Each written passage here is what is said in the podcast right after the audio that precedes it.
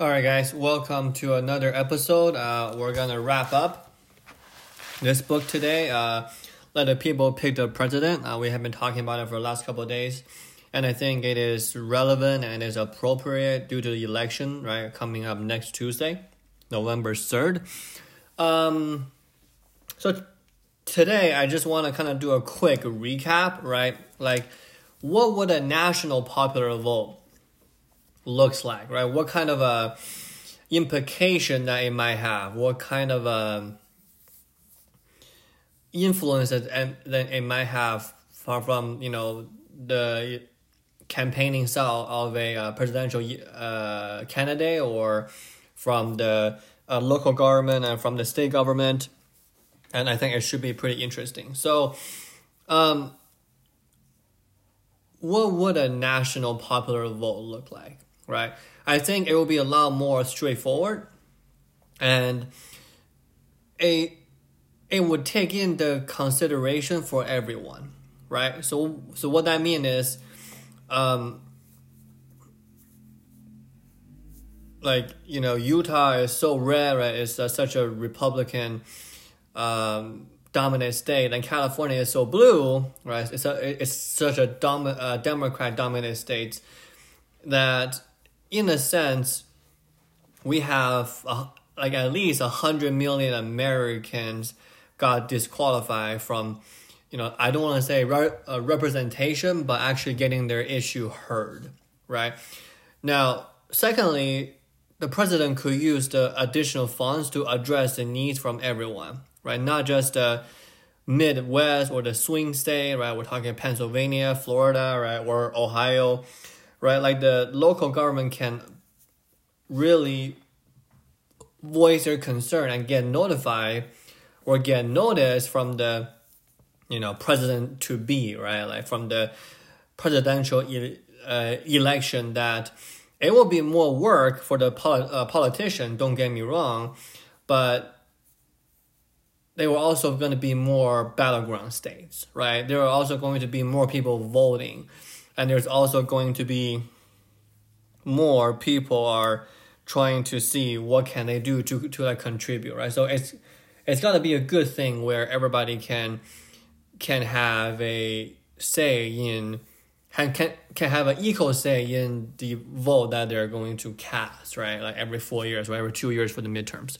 So the bottom line here is that 80% of people don't live in a battleground state, right? That's 80% of the American uh, population, and 20% of the American population gets to dominate this decision, gets to have more say in this decision. And I simply just think that it's not fair, right? And another thing is that, you know, we talk about the uh, national. Uh, popular vote interstate compact, right? I think yesterday or two days ago.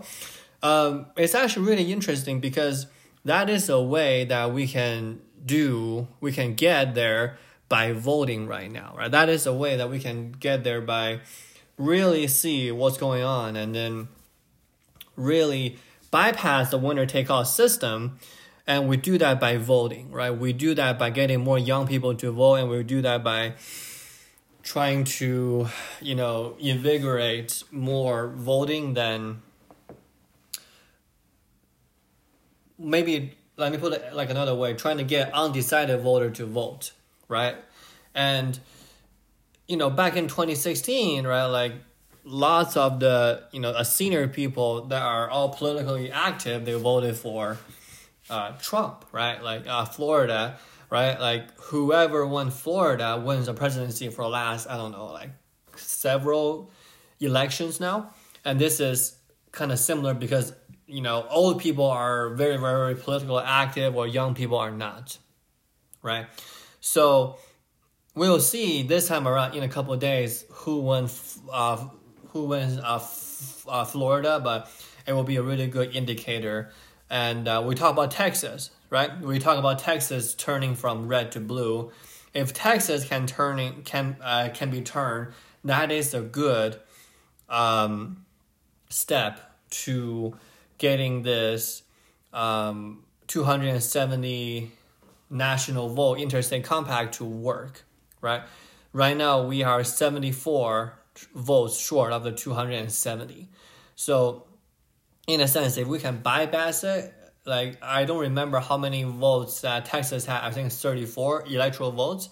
If we can add it on there, that would be a big swing in the um, compact's uh, favor, right? Um, I just think that let okay, let's just assume that right, like you know, um, Texas turn purple. I say twenty twenty four, maybe turn blue twenty twenty eight.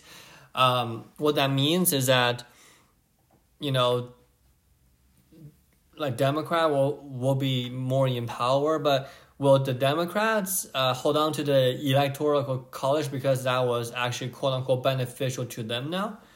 Who knows, right? Hopefully not, but um,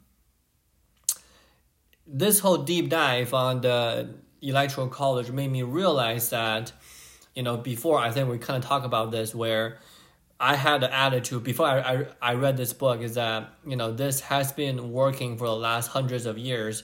If we change this, then what will we change, right? Or like a better question is, what else will we not change? And I think the electoral college can be the first issue where we can actually make the argument that it was reasonable back in the late 1700s but it's not that reasonable in the you know in 2020 right? In the 21st century. Simply because the the uh, information is so fluid like it's so fluid right now like we're living in an information age right now. We can get information within seconds.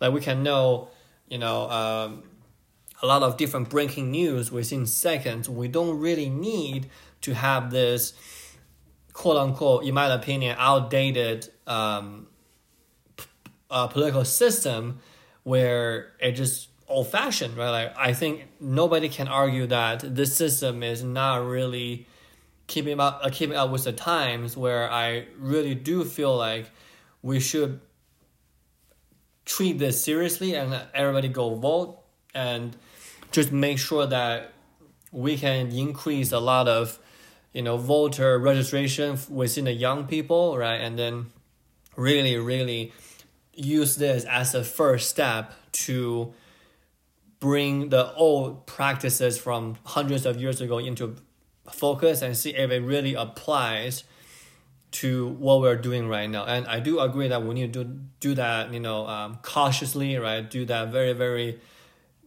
mer- uh. But this is not a blanket issue where, oh yeah, uh, every single thing that the founder father say, says are correct or wrong. Like we need to take it case by case. And I do believe that the electoral college is a good case that we need to really raise our focus and r- raise our concerns during our national conversation so we can in a way support the national uh, popular vote interstate compact and then trying to bypass the national popular uh, the uh, electoral college if we have a chance. All right. That's my two cents on the uh, situation. Go vote. And then uh, we go from there. All right guys. Bye